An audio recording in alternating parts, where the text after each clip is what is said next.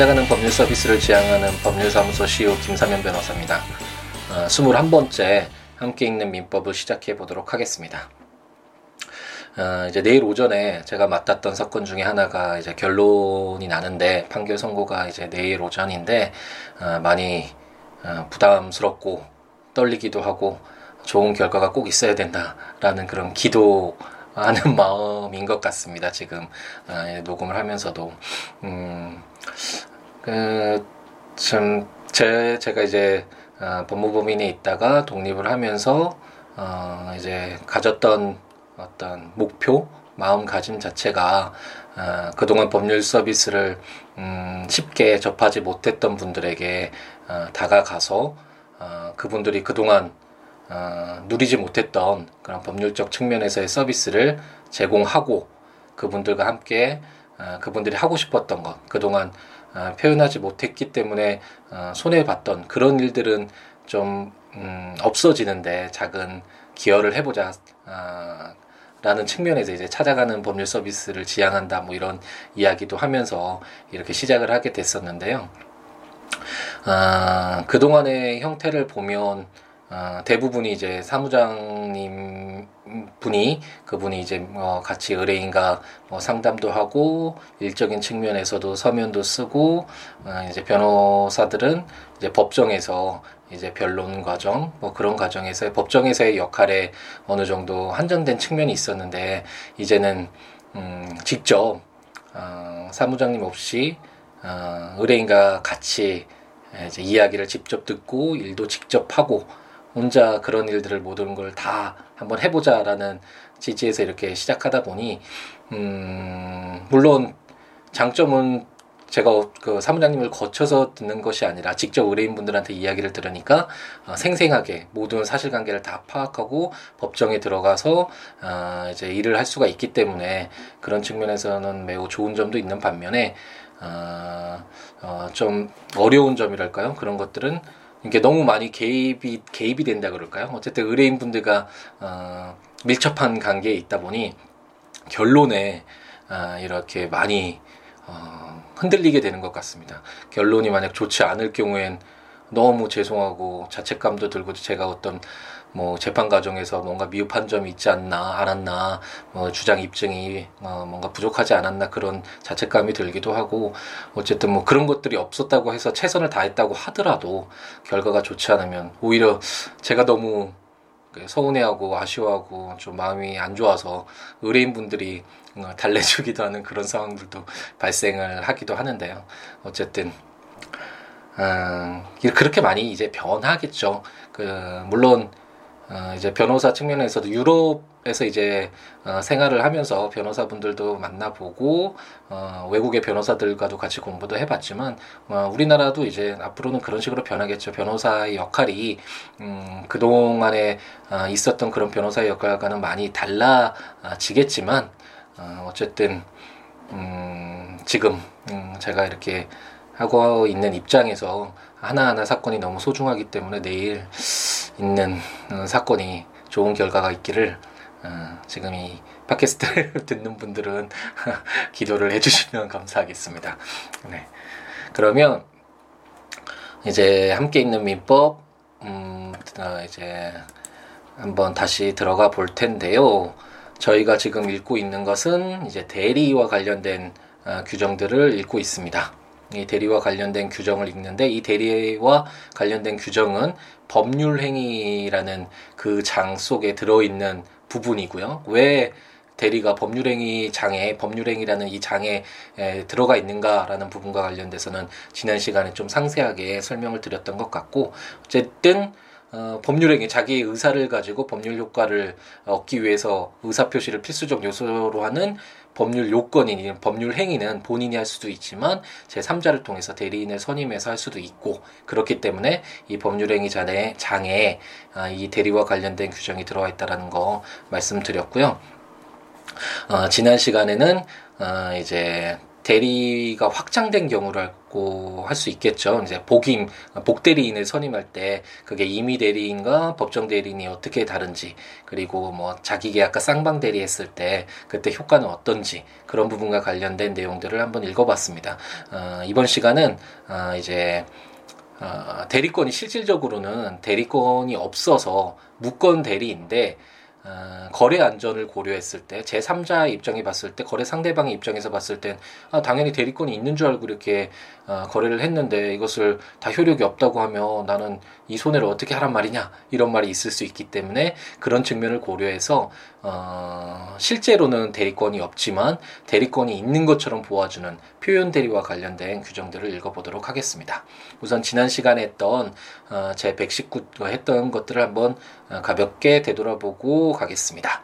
제 119조는 각자 대리라고 해서 대리인이 수인인 때 여러 명 있을 때 이제 각자가 본인을 대리하고 다만 이제 본인이 어, 뭐 수권행위나 법률 또는 뭐 다르게 이제 정할 때에는 어, 각자 대리가 아니라 공동으로 대리하는 경우도 있을 수 있다라는 거 이제 예를 들어서 설명을 드렸고 이제 임의 대리와 법정 대리 인들이 이제 복인권 복대리인을 선임할 때 그게 어떻게 되느냐. 임의 대리인의 경우는 어, 이미 대리인이라는 것이 대리권이 법률행위에 의하여 부여된 경우 이때가 이미 대리인이겠죠. 이제 본인이 어, 자기 의사에 따라서 대리인이 필요할 필요하기 때문에 이제 대리권을 부여하고 어떤 뭐 위임을 하던가 법률 행위를 해달라고 부탁하거나 어쨌든 이런 경우가 이제 법률 행위에 의하여 부여된 어, 대리인 임의 대리인이라고 할 수 있는데 임의 대리인은 본인의 승낙이 있거나 부득이한 사유가 있을 때 이런 한정된 요건 하에서 복대리인을 선임할 수 있다라는 거 120조에서 읽어보았고요.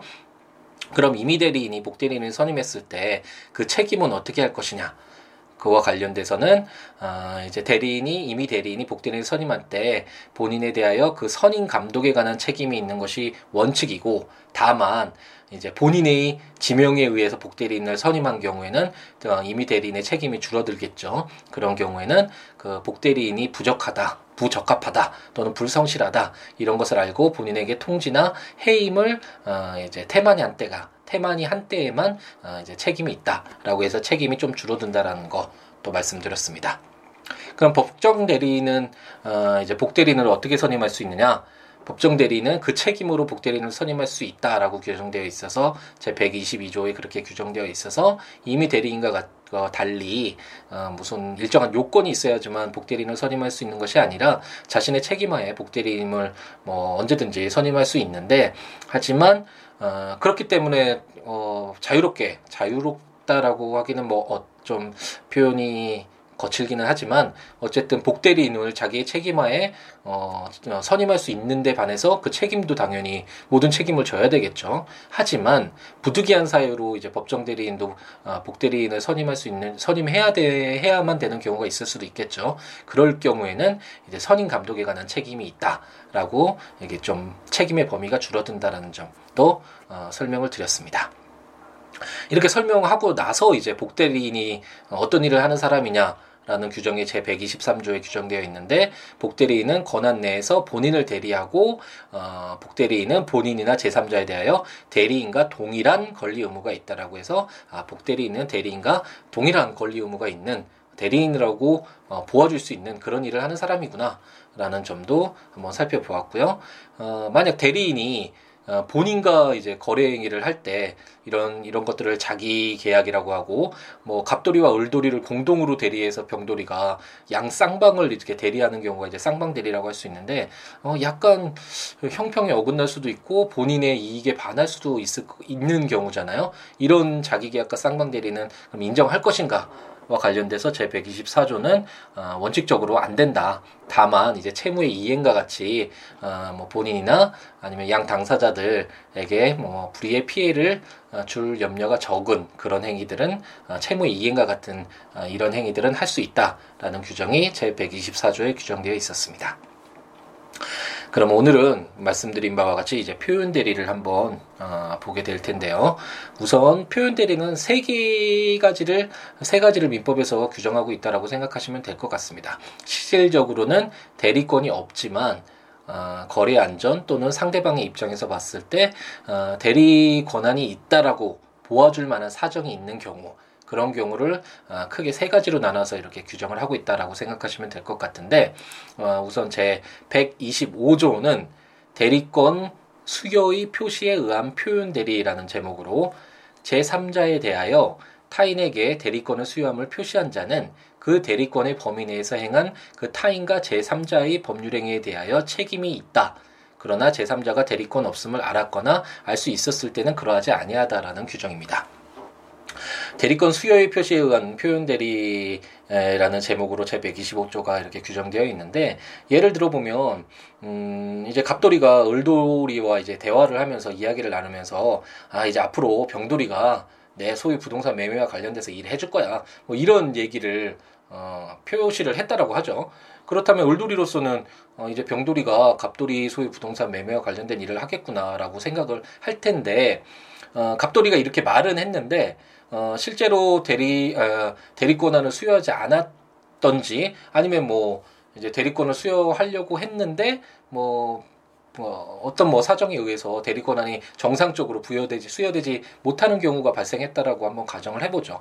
그랬을 때는 실제로는 이제 을돌이가 아 이제 아, 병돌이겠죠. 병돌이가 실제로는 이제 대리 권한이 없, 없는 것이잖아요. 갑돌이가 병돌이에게 대리 권한을 실질적으로는 부여하지 않았으니까 수여하지 않았으니까 하지만 을돌이로서는 어, 갑돌이가 분명히 얘기하는 것을 들었으니까요. 이제 을돌이가 아니 병돌이가 갑돌이의 이제 소유의 부동산의 매매와 관련된 일을 이제 병돌이가 할 거다라는 이야기를 갑돌이로부터 들었기 때문에 어, 대리 권한이 있겠다라고 생각을 하겠죠. 그래서 이제 병돌이와 거래를 했는데 실제로 이제 나중에 문제가 돼서 갑돌이가 야 병돌이는 어, 대리 권한 없는데 왜 이런 매매 계약을 체결했어 뭐 이런 식으로 나중에 항의를 했을 때 어, 을돌이로서는 아, 분명히 갑돌이 네가 어, 대리권이 병돌이에게 있다라는 거 수여했다라는 거 표시했지 않냐 뭐 이런 식으로 어, 주장을 해서 아, 자기 대리 권한이 있었 던 것으로 보아주는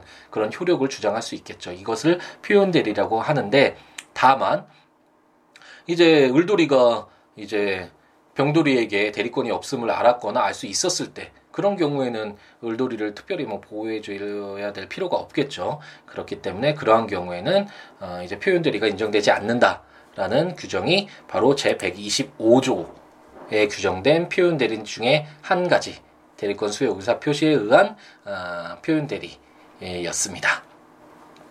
아, 다음은 제 126조를 볼 텐데 제 126조는 권한을 넘은 표현 대리라는 제목으로 대리인이 그 권한 외의 법률 행위를 한 경우에 제3자가 그 권한이 있다고 믿을 만한 정당한 이유가 있는 때에는 본인은 그 행위에 대하여 책임이 있다라고 규정되어 있습니다.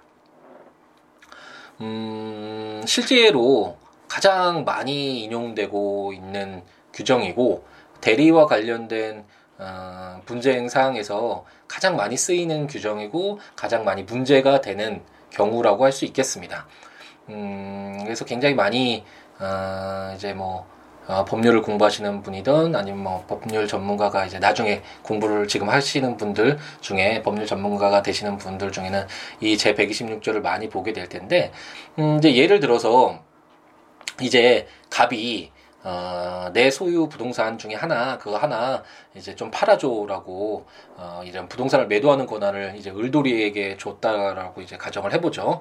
근데 이 그러니까 대리권은 실질적으로 있긴 있는데 그 대리권의 범위가 어, 갑돌이의 부동산을 매도하는 그 권한 범위 내에서의 대리권이죠. 그런데 이제 을돌이가 자기에게 그런 어, 대리권이 있다라는 것을 이용해서 뭐 병돌이에게 야, 갑돌이가 사업을 위해서 필요하다니까 1억 원 빌려달래라고 뭐 갑돌이를 대리해서 이제 1억 원을 어, 어, 이제 돈을 빌리는 그런 어, 대리 행위를 하는 것처럼 이제 했을 때 이것을 어떻게 볼 것인가라는 것이 문제가 될 수 있겠죠. 이제 병돌이로서는 어 이제 을돌이가 너의 대리인 아니냐. 그래서 나는 그 갑돌이를 위해서 을돌이가 돈을 빌리는 것을 알았다 라고 주장을 해서 이제 갑돌이에게 돈을 청구할 거고 갑돌이는 아, 나는 을돌이에게 돈을 차용할 권한을 준 적이 없다. 뭐 이렇게 서로 주장이 쌍방 주장이 되겠죠. 이럴 경우에 이제 가장 핵심적인 내용은 어 이제 제3자가 아, 그러니까 을돌이가 음, 아, 이제 병돌이가 되겠죠. 병돌이가 이제 을돌이에게 그 권한이 있다고 그 대리 권한 돈을 빌릴 갑돌이를 위해서 돈을 빌릴 권한이 있다고 믿을 만한 정당한 이유가 있는 때 그러니까 정당한 이유라는 아, 이것도 굉장히 좀 추상적이고 어려운 어, 용어라고 할 수 있겠죠. 그러니까 이 정당한 이유를 이제 어, 밝히는데 어, 실제 재판에서는 가장 문제가 된다라고 할 수 있겠습니다.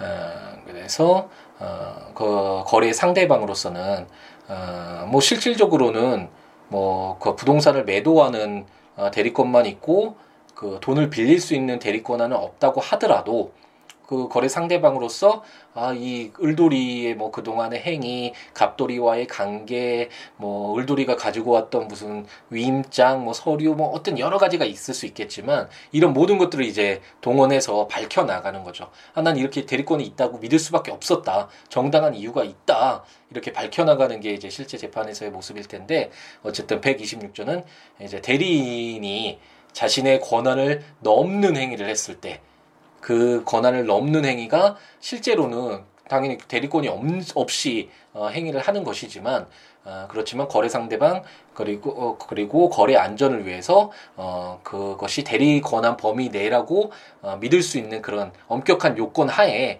어, 대리 권한이 있는 효력을 부여하는 표현 대리로서 권한을 넘은 표현 대리가 제 126조에 규정되어 있다라고 보시면 될 것 같습니다. 지금까지 이제 두 가지를 보았죠. 어, 실질적으로는 이제 대리 권한이 없는 것인데 어, 하나는 어, 제3자가 이제 본인이 얘기하는 대리 권한이 아, 이제 얘가 내, 내 부동산 매매와 관련된 일을 할 거야라는 뭐 이런 어, 대리권을 수여한다는 의사 표시를 어, 직접 들었거나 보았기 때문에 대리 권한이 있는 것으로 믿고 어떤 행위를 했을 때 표현 대리가 인정될 수 있는 경우가 있고 이제 두 번째가 제 126조에서 어, 대리 권한이 원래 있는 사람인데 그 대리 권한을 넘는 그러니까 그 실질적으로 그 넘는 범위에 관련돼서는 대리 권한이 없는 것이잖아요. 무권 대리이지만 그 상대방이 그 권한이 있는 대리 권 어, 대리 행위라고 볼 만한 정당한 이유가 있을 때 그런 경우에 표현 대리로서 인정될 수 있다. 그게 제 126조 두 번째 어, 표현 대리와 관련된 규정이었습니다. 이제 제 127조가 어, 이제 대리권의 소멸 사유라고 나와 있는데 어 지금 표현 대리와 관련된 규정이 세 개 있다라고 했는데 왜 두 개만 이야기하고 어, 갑자기 대리권 소멸 사유로 들어가냐 이렇게 어, 의문이 드시는 분이 있겠지만 어, 제일 마지막 이제 세 번째는 이제 대리권이 소멸한 이후에 그러니까 대리권이 원래 있었는데 그 대리권이 이제 소멸을 했어요. 근데 이 대리권이 소멸한 것을 이제 제3자는 알 수 없는 경우가 많이 있잖아요. 만약 그럴 경우에 어, 만약 상대방이 대리권이 소멸된 사실을 알지 못해서 자기는 대리권이 있는 것으로 믿고 거래했을 때 그것도 어, 대리 권한 범위 내라고 인정할 만한 그런 사유가 있을 수 있겠죠. 그것이 바로 이제 129조에서 본 대리권 소멸 후의 표현 대리인데 마지막 세 번째 어, 대리권 소멸 후의 표현 대리인데 어, 이것을 가기 위해서는 이제 대리권이 소멸되는 경우를 한번 검토해보고 언급하고 넘어가는 것이 맞기 때문에 제 127조와 제 128조에서 이제 대리권이 소멸되는 경우, 이미 대리가 종료되는 경우에 대해서 이제 규정하고 있는 것이라고 보면 되겠습니다. 제 127조는 어, 이제 대리권의 소멸 사유에서 대리권은 다음 곽호의 어느 하나에 해당하는 사유가 있으면 소멸된다. 본인의 사망, 대리인의 사망, 대리인의 성년 후견의 개시 또는 파산 이런 경우가 있으면 대리권이 소멸한다라고 규정하고 있습니다. 가장 일반적으로는 이제 본인과 대리인의 의사에 따라서 대리권이 소멸되는 경우가 가장 일반적이겠죠. 본인이 더 이상 대리인이 필요 없을 때 이제 대리 관계를 종료하겠다라는 의사 표시를 하거나 아니면 대리인이 아, 더 이상 본인을 위해서 이렇게 일을 할 수가 없게 됐다. 해서 이렇게 의사에 따라서 이제 대리 관계가 종료되는 경우가 거의 일반적일 텐데 만약 그런 특별한 의사가 없었을 때 만약 본인이 사망했거나 대리인이 사망했을 경우 이런 경우에는 어, 이제 대리권이 없는 것으로 소멸하는 것으로 보는 것이 맞겠죠. 대리라는 건 서로 상대방의 본인과 대리인의 어떤 신뢰 관계에서 어, 형성되는 것인데 어, 본인 일방이 사망한다면 그것을 계속 유지시켜 나갈 그런 실익도 어, 없게 될 것입니다. 그렇기 때문에 어, 특별한 의사표시가 없, 없는 경우에 만약 본인이 사망하거나 대리인이 사망하거나 성년후견 개시되거나 또, 또는 파산되는 경우에는 어, 이제 대리권이 소멸한다 일반적으로 어, 그런 것을 제 127조에서 규정하고 있습니다. 참고로 민법 제 117조에서 대리인이 행위 능력자임을 요하지 않는다라고 어, 규정되어 있었잖아요. 이 이게 왜 이런 규정이 있는가에 대해서는 제가 지, 지난번 시간이었죠. 자세하게 좀 설명을 드렸던 것 같은데, 아, 그럼 여기에서 대리인이 성년 후견 개시 받은 것도 뭐 제한 능력 자가 아, 인데 그 성년 후견 개시 받는 게 무슨 상관이냐? 그 117조에서 대리인은 행위 능력자임을 요하지 않는다고 하지 않았냐? 뭐 이런 의문이 들 수 있지만 음, 이 규정은 어, 처음에 왜 117조가 대리인이 행위 능력자임을 요하지 않는다를 않는다라고 규정되어 있냐면 이제 본인이 선택 사항이니까 어 만약 제한 능력자라고 하더라도 자신의 뜻에 잘 따라서 어, 자신을 대리해서 법률 행위를 잘 할 것 같은 사람이어서 어, 수, 수권 행위를 하는 거, 대리권을 주는 거는 아무 상관이 없잖아요. 그렇기 때문에 제 민법 제 117조는 대리인은 행위 능력자임을 요하지 않는다라고 규정하고 있지만 이제 본인이 대리인을 이제 딱 선임을 해서 어 이제 뭐 대리 관계가 유지되고 있는데 그 중에 그그 그 중간에 대리 관계가 유지되는 그 중간에 이제 대리인이 성년 후견의 계시를 받게 되는 상황이 처하게 된다면 본인으로서는 어, 또 예측하지 못했던 예상하지 못했던 손해를 발생하게 되잖아요. 자기 대리 행위에 어떤 하자가 생길 가능성도 좀 더 높아지고요. 그렇기 때문에 제 127조는 대리인의 성년 후견의 개시도 대리권의 소멸 사유로 어, 열거하고 있다. 적시하고 있다라고 생각하시면 되고 어, 117조와 어, 127조의 이 사유들은 어, 엄연히 다르다. 처음부터 본인이 알고 어, 그런 선임하는 경우와 이제 정상적인 대리 관계였는데 중간에 이렇게 어떤 다른 변동사항이 생긴 경우는 엄격히 다르잖아요. 어, 그렇기 때문에 이렇게 규정되어 있다라고 생각하시면 될 것 같습니다. 제 128조는 임의 대리의 종료라는 제목으로 법률행위에 의하여 수여된 대리권은 전조의 경우 외에 그 원인된 법률 관계의 종료에 의하여 소멸한다. 법률 관계의 종료 전에 본인이 수권 행위를 처리한 경우에도 같다라고 규정되어 있습니다. 이제 법률행위에 의해 수여된 대리권이 이제 임의 대리라고 법정 대리와 구분되는 임의 대리라는 점을 설명드렸었는데 어, 이제 그 원인된 법률 관계 종료에 의해서 에, 이제 임의 대리가 종료된다. 예를 들어서 뭐 갑돌이가 을돌이에게 어, 병돌이 부동산 1억 원에 매수 해달라라는 대리권 주었다고 했을 때 가정했을 때 을돌이가 이제 병돌이 부동산 1억 원에 매수했다면 이제 갑돌이와 을돌이의 임의 대리는 어, 종료되었다라고 그렇게 보아야 하겠죠. 물론 이제 공부하시는 분들은 이게 원인된 법률 관계 뭐 이제 부동산 어, 방금 예에서 부동산 매수할 것을 뭐 위임하는 거 위임과 관련된 뭐 이런 원인된 법률 관계와 수권 행위 뭐 이제 본인이 대리권 대리인에게 대리권을 이제 수여하는 행위 그걸 수권 행위라고 하는데 이것이 뭐 구분되고 이 양자의 관계를 어떻게 어, 해석할 것인가 뭐 그런 부분과 관련돼서 어, 교과서에는 많이 많이 다루고 있지만 어, 저희는 처음 시작할 때 의사와 어, 제가 말씀드린 바와 같이 전체적인 틀에서 이해할 수 있는 범위 내에서 아, 법률이라는 게 아, 민법이라는 것이 이런 거구나라고 한번 어, 이해할 수 있는 범위 내에서 이해하고 넘어가는 것이지 저희가 뭐 시험을 준비하면서 하는 것이 아니기 때문에 가볍게 그렇게 생각하시면 될 것 같아요.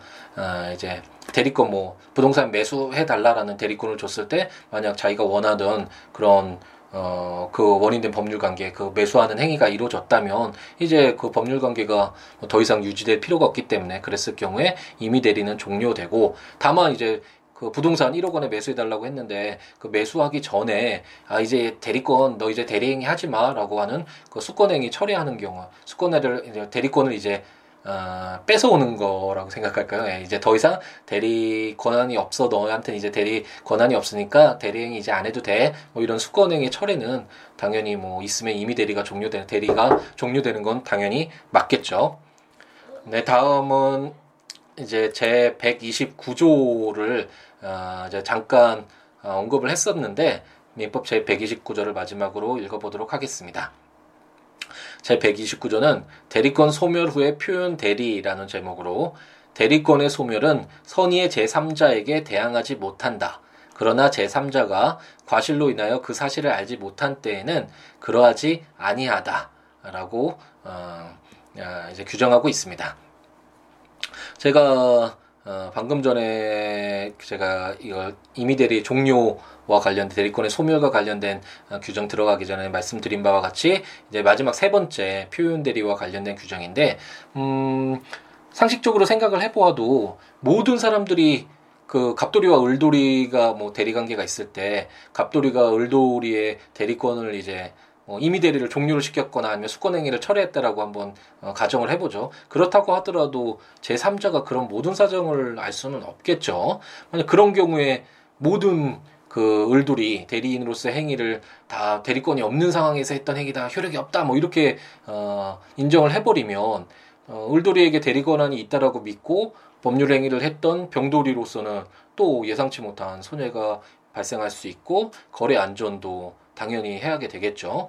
그렇기 때문에 아, 비록 대리권은 없지만 대리권은 없지만 이 경우에도 대리권 뭐 수권 행위를 철회했든 아니면 원인된 법률 행위가 종료되었든 어쨌든 이제 대리가 종료돼서 을돌이가 대리 권한은 없는 상태이지만 그래도 병돌이 또는 거래 안전을 위해서 대리 권한이 있다고 보아줄 만한 사정이 있다면 그런 경우에 표현 대리를 인정하는 또 다른 경우가 바로 대리권 소멸 후의 표현 대리다라고 생각하시면 될 것 같고 다만 이제 병돌이가 과실로 인해서 그 사실을 알지 못한 때 이것 소멸된 거 누구나 알 수 있었는데 조금만 주의를 기울이면 사실 다 대리권이 없었다는 거 이미 이제 소멸됐다라는 거 알 수 있었는데도 불구하고 어 그런 자신의 실수로 병돌이의 실책으로 어 실수로 그 을돌이와 거래 관계를 맺거나 뭐 이런 행위를 했다면 그때는 병돌이를 뭐 더 이상 보호할 필요가 없겠죠. 어 그렇기 때문에 단서에서는 제3자가 과실로 인하여 그 사실을 알지 못한 때는 그러하지 아니하다라고 규정하고 있습니다. 네, 이제 대리와 관련된 규정들도 거의 다 이제 읽은 것 같고, 어, 지금까지 이제 대리 행위가 무엇인지, 대리 행위는 어떻게 효력을 부여할 것인지, 만약 대리 행위에 하자가 있다면 뭐 누구를 기준으로 할 것인지 이런 내용들을 한번 검토해 봤었고, 대리권의 범위, 그러니까 당사자의 어떤 특별한 의사 표시가 없었을 때, 대리권을 특정하지 않았을 때 어디까지 원칙적으로 대리 권한이 있는 것으로 보아줄 것인지와 관련된 내용들도 한번 읽어보았고요. 그리고 지난 시간에 이제 대리권이 확장된 경우, 음, 뭐, 이제 임의 대리나 법정 대리인이 복 대리인을 선임했을 때 어떤 요건하에서 선임할 수 있고, 복 대리는 또 어떤 권한이 있고, 이런 내용들을 한번 읽어보았고, 이제 오늘 어, 저희가 읽어보았던 내용은 어, 이제 대리 권한이 실질적으로는 없지만 대리권이 없는 경우이지만 어, 거래 안전이나 거래 상대방을 위해서 대리권이 권한이 있는 범위 내에서 행위를 한 것으로 보아줘야 될 그런 사정들이 있는 경우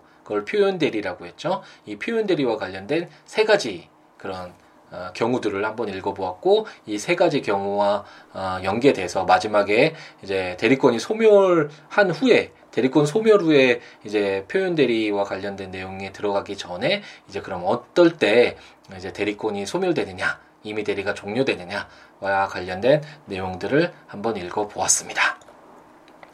네, 이제 민법 총칙이 거의 끝나가네요. 이제 185조까지인가요? 그게 민법 총칙인데 벌써 이제 120조가 넘어갔으니 어, 정말 빠르게 어, 어, 이제 진행되고 있는 것이 아닌가라는 생각이 어, 듭니다. 아, 이제 완연한 가을인데 환절기에 감기 조심하시고 어, 날씨가 너무 좋아서 많이 설레게 하긴 하지만 어쨌든 하루하루 행복하게 채우시기 바랍니다. 감사합니다.